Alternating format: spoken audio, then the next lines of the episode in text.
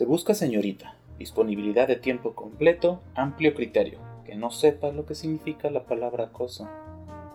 Personal ambos sexos, dispuesto a rolar turnos, que no pueda tener ningún otro compromiso y por tanto sea básicamente un esclavo. Se busca persona interesada en nueva compañía, dispuesto a ponerse la camiseta. Excelente servicio, no te vamos a pagar días festivos ni horas extra.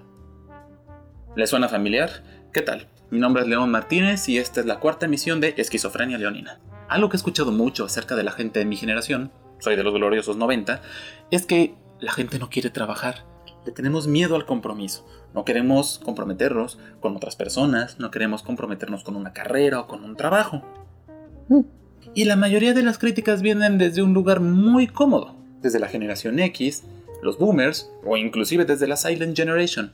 Y no voy a ponerme aquí a hablar sobre diferencias técnicas entre ellas, eso será en otro capítulo, pero creo que es importante darse cuenta de que el contexto histórico y social que vivimos hoy en día no se parece a ningún otro. Y ni siquiera me voy a meter al contexto directo de la pandemia, maldito COVID, sino más directamente a las crisis económicas, laborales, medioambientales y de producción que existen hoy en día. Para empezar, aquellos que saben algo de economía se habrán dado cuenta que la tendencia de los valores monetarios no está del todo estable, sobre todo en esta generación a comparación de muchas otras. Claro, vendrán los más viejos a decirme que en tiempos de Luis Echeverría, aquí en México, el peso se desestabilizó de forma horrorosa. Pero, el antes y después de eso, tuvo relativa estabilidad.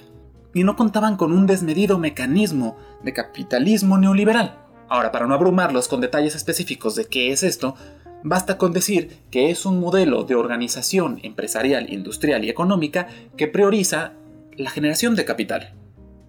Hasta aquí todo bien. Pero cuando se dice prioriza la generación de capital, la pregunta más clara es, ¿la prioriza sobre qué? Principalmente se prioriza sobre los derechos laborales, sobre la calidad de vida del trabajador y sobre las condiciones de los lugares donde se desarrolla la industria. Ahora, antes de que salgan todos los aspiracionistas a cuello blanco, aquellos que sueñan con tener sus propias empresas, sus propios terrenos y tener la mano de obra para impulsar este país a donde se merece, sentimiento muy loable por cierto, vamos a analizar un poco de mi experiencia personal. Después de todo este podcast se trata de eso. Hace algunos años yo empecé a estudiar mi universidad, no la carrera que estoy estudiando ahora, pero una diferente. Y la situación económica de mi familia no estaba en auge. Busqué trabajo y desde entonces hasta la fecha siempre he pagado por mis estudios. Ahora, así como hay altas y bajas, en el momento en el que yo empecé a pagarme mi escuela todo estaba muy bien, pero vinieron más debacles. Fue necesario que dejara la escuela algún tiempo y fue necesario que buscara un trabajo con el que pudiera ayudar más a mi familia. Empecé a trabajar con una empresa bastante conocida y famosa de ropa aquí en México. Su nombre tiene algo que ver con el amor y fue uno de los trabajos más explotadores que he tenido. Realmente el sueldo era muy bajo, el turno era completo, los descuentos para empleados eran mínimos, pero eso realmente no me pareció tan importante en ese momento. Lo único que me importaba en ese entonces era tener un trabajo estable para poderle ayudar a mi familia. Y así fue durante algunos meses. Yo era el encargado de crear escaparates que, a fin de cuentas, eran el principal atributo visual de la tienda, y en la tienda en la que yo estaba era famosa por tener uno de los peores. La empresa daba un premio al respecto, un premio económico, y mi trabajo hizo que se los ganaran. Sin tapujos, fue el mío únicamente, porque yo era el encargado de eso. Entonces, para la siguiente vez que nos iban a dar nuestro grueso chequezote, no me llegó nada. A todos mis compañeros de tienda sí, pero a mí no, a pesar de que fue mi trabajo el que hizo que se los ganaran. Y me dijeron que era porque no me podían dar premios hasta que ya tuviera un contrato de más tiempo me habían dado uno temporal porque tenía poco tiempo de haber empezado a trabajar. A mí me pareció una injusticia, claro, porque fue mi trabajo el que hizo que les dieran un premio. Y la persona que hizo todo el trabajo fue la única que no lo recibió. Su cadena me pareció una reverenda tontería y decidí que no me agradaban sus políticas empresariales. Así que me salí. Cuando estaba en el proceso de salirme de esa empresa, ocurrieron varias situaciones que me molestaron bastante. Siendo que trabajaba en una tienda de ropa de moda, era inevitable que llegaran muchas personas fanáticas de la moda, entre ellos hombres homosexuales. Ellos entraban a conseguir su ropa muy contentos y el guardia de seguridad de la tienda no evitaba hacer comentarios marcadamente homofóbicos, burlones, machistas y completamente inapropiados, no solamente para compañeros de trabajo, sino para tratar con los clientes. Yo alguna vez hice reporte respecto a él de que esto estaba pasando, además de que se pasaba de mano larga con muchas de mis compañeras y ellas le tenían algo de miedo. Entonces, Si bien había puesto un reporte al respecto, el caso no había ido más lejos y como yo estaba a punto de renunciar ahí, decidí que sería bueno dejar un acta escrita de todas las observaciones que yo había tenido. La persona que era mi jefe en ese momento me pidió que lo hiciera. Entonces, gustoso de la vida, yo agregué todos los detalles de las cosas que había visto, incluyendo hechos específicos, horas, días, y el guardia de seguridad consiguió el documento, lo leyó, y el último día que yo trabajaría en ese lugar, me arrinconó en uno de los vestidores y me dio una de las palizas más duras de mi vida. Una bastante cinematográfica, porque se imaginan, un vestidor estaba lleno de espejos, pude ver desde todos los ángulos cómo me estaban partiendo a la madre. Lo importante aquí fue que mientras estaba en ese proceso, que funciona tal cual en las películas, a veces pareciera que el tiempo se ralentiza, empieza a ver todo con más lujo de detalle, lo único que yo podía pensar es, ¿debería de responderle? No estaba tan mocoso, yo era relativamente fuerte y a pesar de que él era el guardia de seguridad y de que era una persona alta y relativamente apantalladora, no era que fuera una gran amenaza. No pegaba tan duro y yo lo había visto caerse por las escaleras un montón de veces. Su coordinación era un asco. Pero pensé, si yo respondo en este momento, esto no va a quedar como un ataque a mi persona. Va a quedar como un pleito entre empleados. Nah, no quería que pasara eso. Le permití medio romperme la nariz, afortunadamente no tuve que ir a cirugía, pero sí arruiné con algo de sangre una linda camisa blanca que yo tenía puesta en ese momento. Salí del lugar, se levantó un reporte aún más duro contra él, y ahí tuve un nuevo encuentro con políticas aún más extrañas de esa empresa.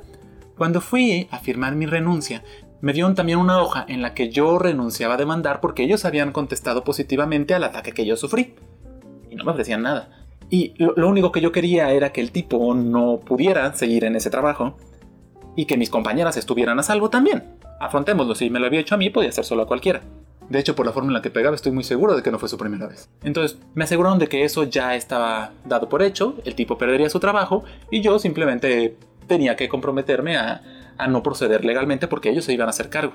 Yo ya había hecho para ese entonces un reporte a la policía, se levantó un acta y el tipo ahora tiene antecedentes penales por agresión física. No obstante, tardé mucho tiempo después en darme cuenta de que a la empresa no le interesaba tanto lo que había pasado conmigo.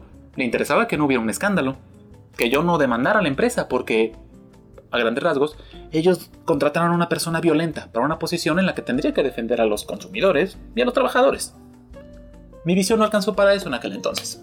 Estaba más mocoso, más inexperto, y la verdad es que todavía confiaba un poco más en la bondad de la empresa. Fue de, va, corrieron a la persona que me hizo daño y pues quieren asegurarse de que todo esté en orden. en fin, en ese momento estaba relativamente estable, pero vino una segunda debacle económica en mi familia. Y yo tuve que dejar la escuela, tuve que buscar otro trabajo, y estuve buscándolo de forma desesperada. Aquí me topé con otro de los estereotipos clásicos de la persona que busca trabajo. En todos lados me pedían mucha experiencia laboral. Para ese entonces, yo había trabajado durante algún tiempo, trabajos estables, algunos de años, eh, empresas serias, trabajos formales, trabajos informales, pero parecía que eso no era suficiente para la mayoría de los, de los trabajos. Peor aún, nunca he sido una persona económicamente poderosa, pero logré hacerme con una beca de una universidad bastante respetable. Jamás creí que eso pudiera jugarme en contra. Pasé meses buscando trabajos de medio tiempo, porque claro, yo quería seguir estudiando una vez que tuviera trabajo, para eso lo quería también.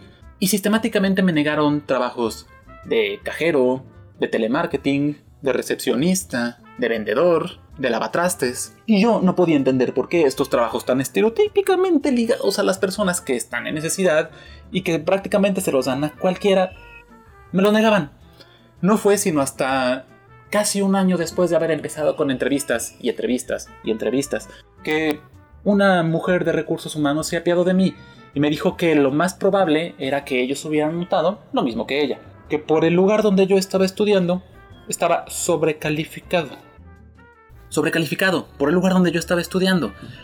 Eh, traté de explicarme el hecho de que si yo me estaba postulando ese trabajo era porque yo sentí que el trabajo era pertinente para mí, no solamente por este, el dinero que estaban ofreciendo, sino también por el tiempo en el que lo estaban ofreciendo. Era un trabajo de medio turno, relativamente bien pagado, cerca de mi casa, que no interfería con mis horarios de estudio, por lo tanto yo podría ser estable en él durante todo el resto de mi carrera, lo que sería varios años, que supondría yo es una ventaja en ese tipo de trabajos. No quieren que los obreros se les vayan rápido.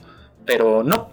Me dijo que por el contrario, el hecho de que yo estuviera en una escuela razonablemente respetable me jugaba en contra en el sentido de que yo tendría aspiraciones demasiado elevadas. Nunca me podría conformar con un trabajo de ese tipo y por tanto lo dejaría pronto. ¿Por qué esta persona cree que conoce mis necesidades?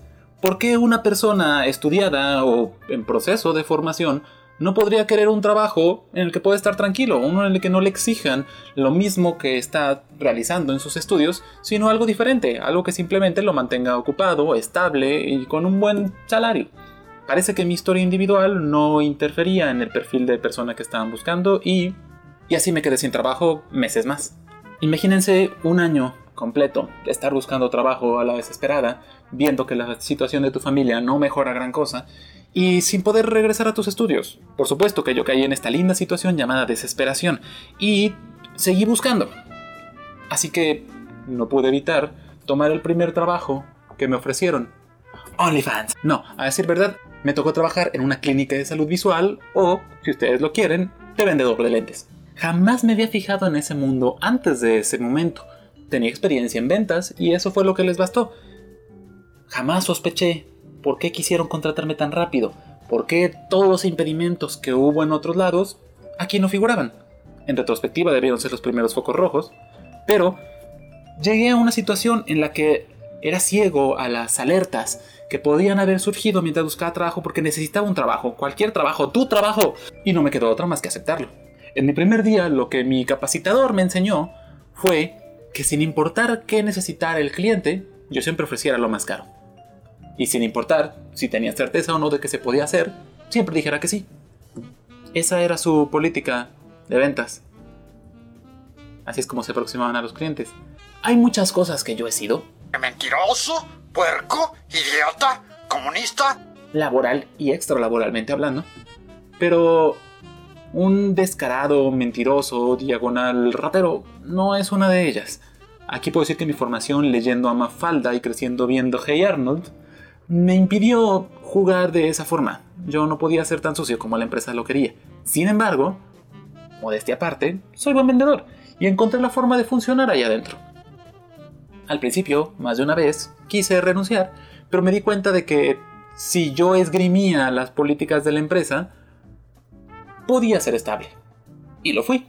Trabajé durante años en ese lugar. Ahora, ¿a qué viene a colación todo esto?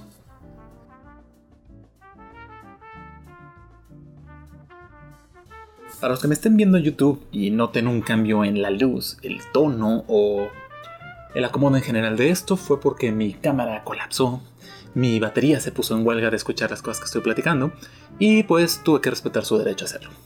Pero continuamos. Ahora, ¿a qué va todo esto que estoy queriendo explicarles? En ese trabajo me topé uno de los casos más molestos, odiosos y frustrantes que he tenido en mi vida y que me enseñaron qué es lo que uno representa en el gran orden de las cosas para las empresas, para sus trabajos. Ahí conocí a quien en ese entonces se volvió uno de mis mejores amigos, un optometrista. Eh, como lo mencionaba, jamás pensé en adentrarme en este mundo ni que pudiera ser interesante.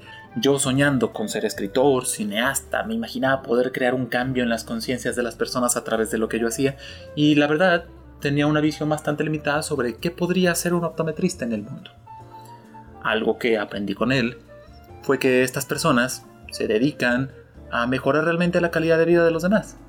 Porque hay personas que no se dan cuenta de que se pierden una buena parte del mundo a través de sus ojos. Que llegan, y eso lo digo por experiencia propia, me tocó atender a muchos de ellos, llegan con la idea de, ah, yo veo perfectamente bien, yo no necesito lentes, te, le traigo porque en la escuela me dijeron que mi niño los necesita.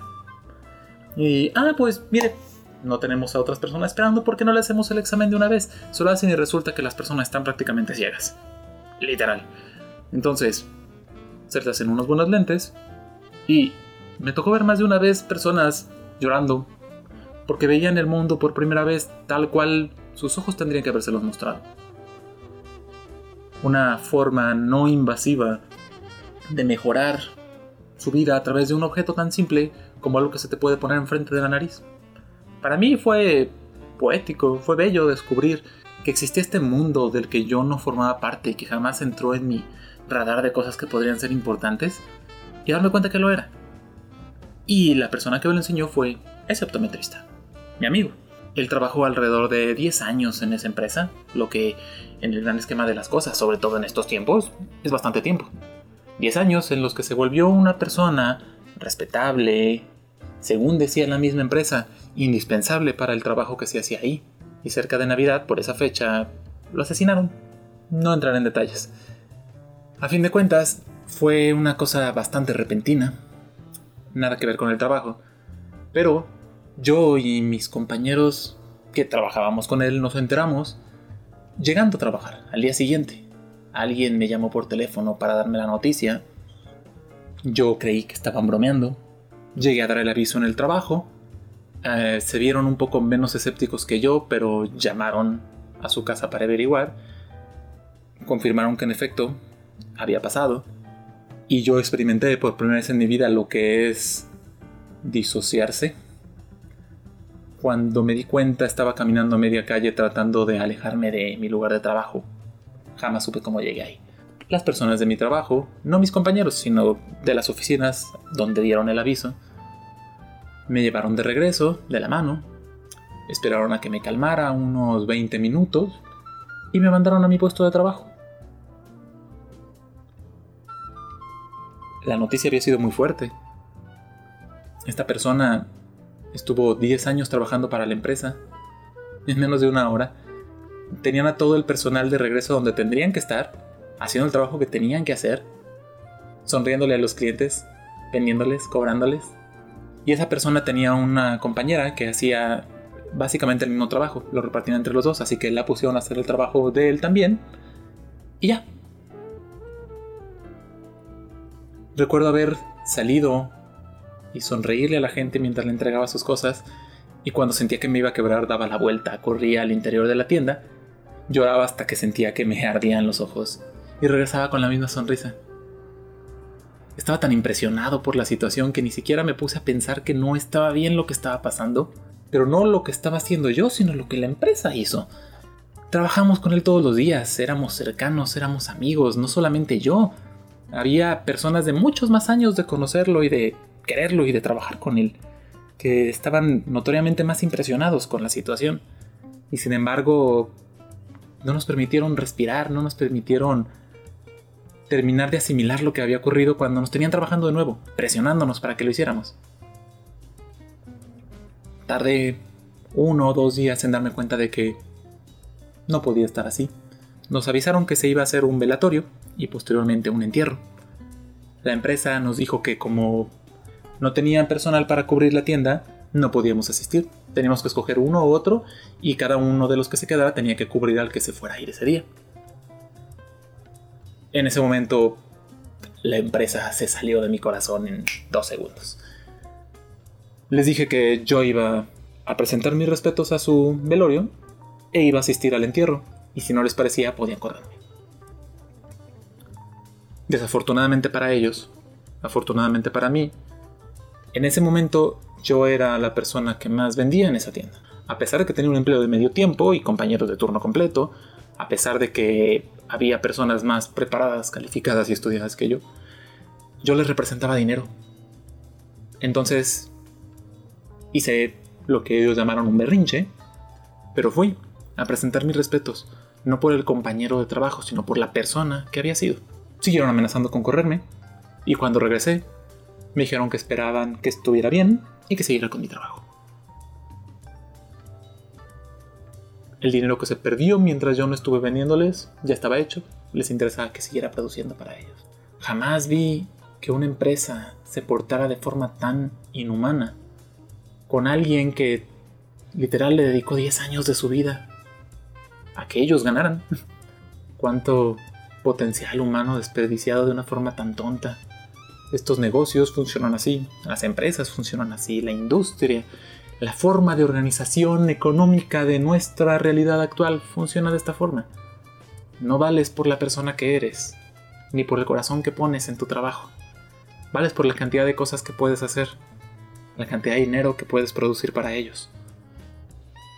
Es una realidad descorazonadora, deprimente, pero real. En esta ocasión ya era un poco más viejo, más experimentado. Para ese momento creo haber tenido alrededor de 20 trabajos en total. Entre, veamos cuáles puedo recordar en este momento. Vendedor de puerta en puerta.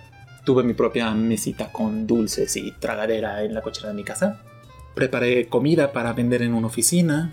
Por alguna razón terminé haciendo diseño editorial para una revista y también escribí una columna en un periódico que solo tuvo un par de misiones. Trabajé sacando copias en un consulado, organizando archivo y documentos, como obrero en un taller metalúrgico, de lavatrastes, mesero, vendedor de piso en tienda de ropa, vendedor de piso en tienda de camisetas, vendedor de piso en una óptica. Le fui paisajista y decorador de interiores a un par de conocidos. Y creo que son todos los que puedo recordar por ahora, al menos los que había tenido hasta ese entonces. El punto es que era una persona considerablemente más experimentada que en la primera situación que tuve. Y en esta ocasión me di cuenta de todas las aristas que había alrededor, todo lo que involucraba el ser tan desechable como seres humanos, pero ser tan valioso en cuanto a economía. Esta persona fue alguien que puso mucho corazón, mucha pasión, y que me introdujo a un mundo que yo jamás creí que pudiera ser noble o interesante. Sin embargo, su experiencia me ayudó a entender mucho de cómo funciona el mundo, de cómo cuando vives para trabajar realmente no estás viviendo. Y claro, hay gente que dice que cuando uno se dedica a lo que ama, vale la pena, pero a mí me parece una trampa romántica en la que el estar ocupado haciendo algo en lo que eres bueno, algo que te apasiona, es el pretexto ideal para no explorar, para no tener otro tipo de oportunidades de vida en las que experimentes, en las que tengas cercanía y conexiones que de otra forma no ocurrirían, salvo experimentando, salvo teniendo la capacidad en tiempo, en pensamiento y en corazón de hacer esas cosas. Creo que volvernos máquinas que producen, jamás dicho de una forma más simple, no te deshumaniza. No creo que las personas estemos hechas para producir y ya, para ser útiles, en lugar de para ayudarnos, para crecer, para prosperar. Creo que tenemos propósitos más altos. Y en algún momento de la historia, en algún punto de este desarrollo, de este presente y desde ese pasado, perdimos el camino. Nos hemos vuelto víctimas constantes de una de una interpretación del mundo que se basa solamente en cuánto puedes tener, en cuánto puedes gastar, en cuánto puedes ganar. Y si me lo preguntan a mí, eso es un tipo de violencia económica sumamente atroz. Vivimos aspirando modelos que están en una cuesta. Una cuesta arriba. Y literal, allá se ponen. Y nosotros creemos que, caminando, la cuesta tiene un fin. Pero es un engaño de horizonte clásico. El objeto se ve allá. Y puedes caminar, y caminar, y caminar. Pero no vas a llegar. No porque alguien de escasos recursos o de baja estabilidad económica no pueda ser millonario Existen los casos. ¿De cuántas personas en el mundo? Nosotros celebramos este caso especial, este factor de diferencia. Pero cuando el grueso de la norma es que eso es inaccesible, cuando lo común es ser una pieza de engranaje que se rompe y se reemplaza de forma automática, cuando tu vida tiene valor utilitario solamente, el discurso romántico dura muy poco. Es triste pensar que vivimos en un mundo en el que existen los recursos humanos, como si fuéramos un material que explotar, porque lo somos. Quisiera creer que algún día podríamos encontrar el valor de las personas y ser más humanos que recursos. Creo que tenemos la capacidad de cooperar, de crecer, de encontrar nuevos caminos. Si supiera cuáles son, sería una persona considerablemente más ilustre de lo que realmente me puedo considerar. Pero el que yo no sea lo suficientemente inteligente para pensar el cómo hacerlo no significa que nadie pueda. No significa que no haya opciones. Creo que una buena parte del problema es reconocer que no somos la solución. Muchas veces vamos a ser uno más de los que quieran impulsar el cambio, no quien lo planea. Nosotros, en búsqueda de protagonismo, queremos creer que somos los que vamos a cambiar el mundo. A lo mejor nosotros vamos a hacer el cambio que el mundo necesita, no la mente detrás de él. Pero eso no significa que no debamos seguir intentando, desde nuestra limitada o vasta capacidad de entender el mundo y la sociedad tal cual es. Esto se puso muy serio de repente, ¿verdad? Podríamos hablar de tantos temas que están cercanos a esto. Podremos entrar directamente a cómo es el capitalismo en este sistema que estoy describiendo. El modelo de comercio neoliberal, cómo se forman los derechos de los trabajadores y qué tanto se pueden ejercer. Porque vaya, haciendo un paréntesis, tengo conocidos que tienen la tonta idea de que para que algo en efecto ocurra solamente necesita volverse legal. Sea como decir, claro, vamos a acabar con los homicidios del mundo volviéndolos ilegales. Terminaré diciendo, algo que a estas alturas ya es bastante obvio. Las empresas, el sistema económico, no es tu amigo. Tú no eres una persona en un mundo regido por el dinero. Tú eres un valor. Y solo eres mientras sigas valiendo.